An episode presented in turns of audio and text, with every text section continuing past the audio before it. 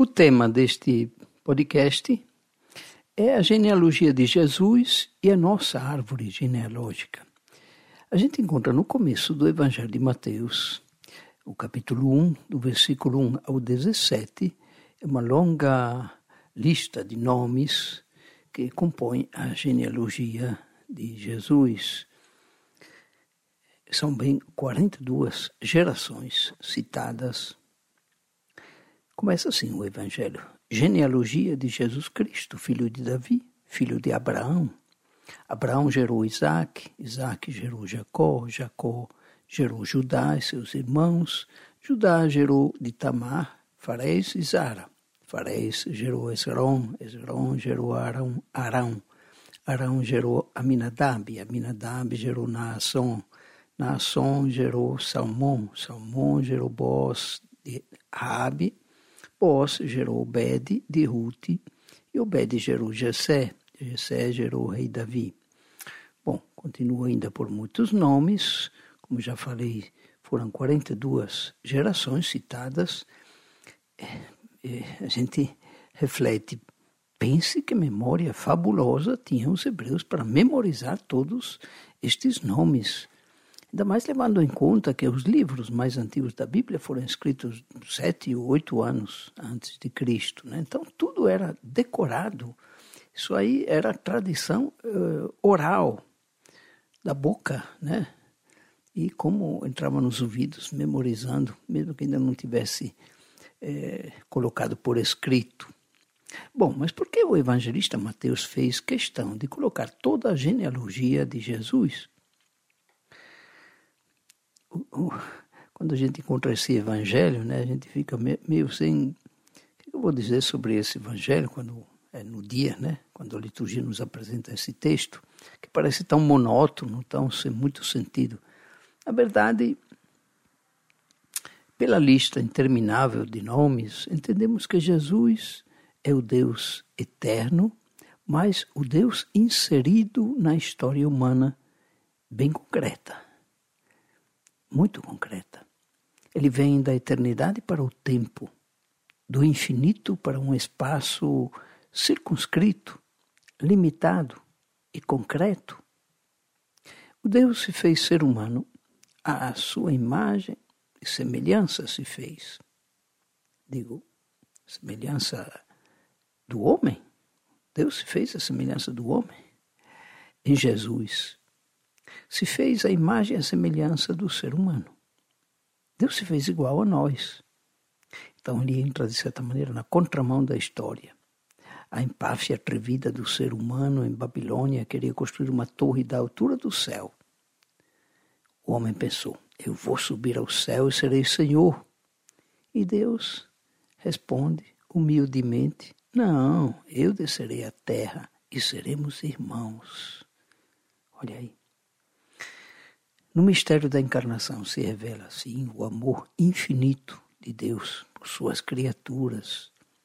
Vou repetir para você uma das minhas frases preferidas. Toda criança quer ser homem, todo homem quer ser rei, todo rei quer ser Deus, só Deus quis ser criança.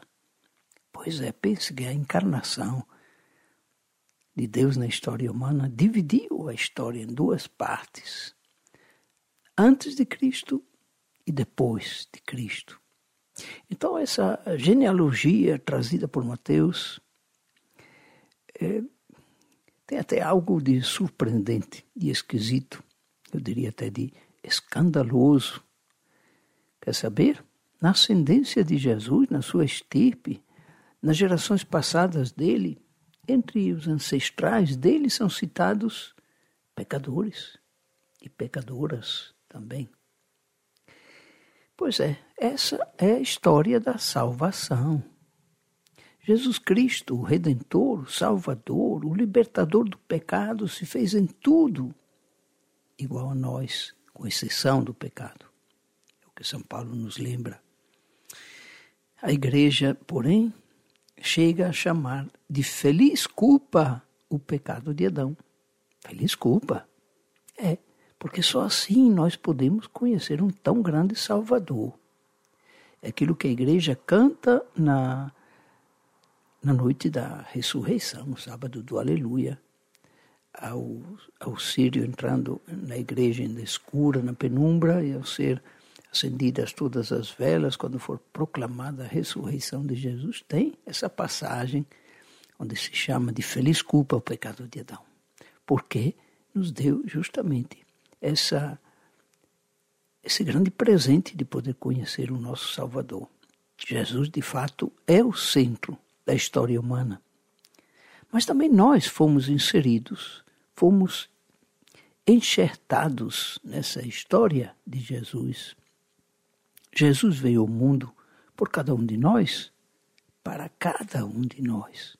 Por causa dele, no nosso batismo, nós recebemos um transplante do DNA de Deus, nos tornamos filhos e filhas de Deus.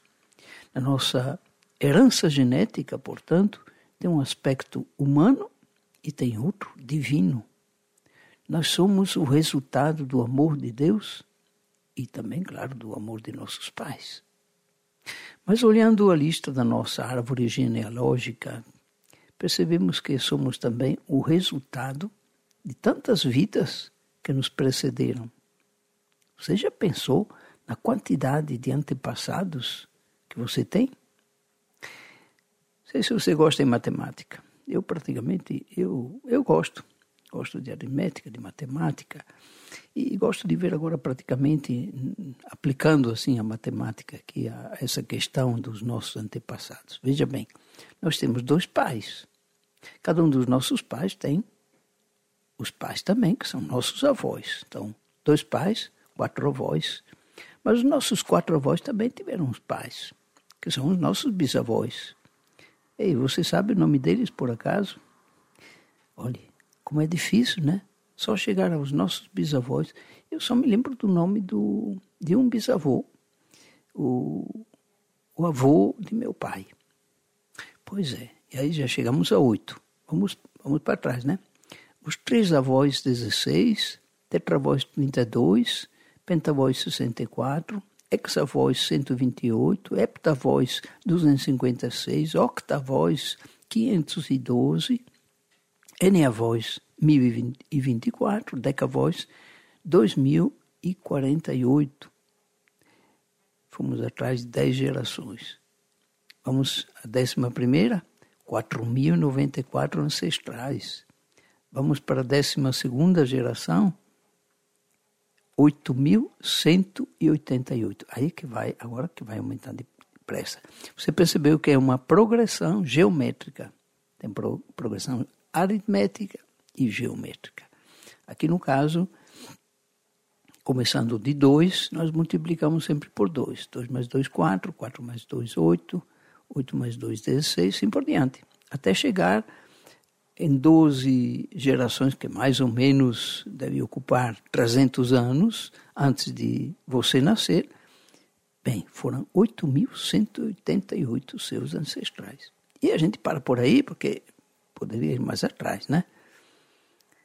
Então, já pensou em apenas 300 e poucos anos, já temos 8.188 vidas, das quais nós também viemos. Então, pense um instante, quantas lutas, quantas guerras, quanta fome, quantas dificuldades todos esses nossos antepassados têm enfrentado. Por outro lado, quanta força, quanto amor, quanta alegria, muitas alegrias e estímulos, com certeza. Quanto instinto de sobrevivência cada um deles teve dentro de si para que hoje nós estejamos aqui vivos. Nós só existimos graças a tudo o que cada um deles passou. Mas então, o que eles passaram também, de certa maneira, está plantado também dentro de nós. E talvez, quem sabe, até certas deficiências, certos eventos se explicam, né, com aquilo que está lá atrás, no passado. Mas o que queremos conversar hoje é reverenciar com gratidão a todos os nossos antepassados. Sem eles, nós não teríamos a felicidade de conhecer o que é a vida. Então, no nosso DNA está um pouco de cada um deles e delas. Por isso, hoje, nossa gratidão a Deus, o Criador de tudo, mas também a eles e a elas. Eu termino por aqui. Até o próximo podcast.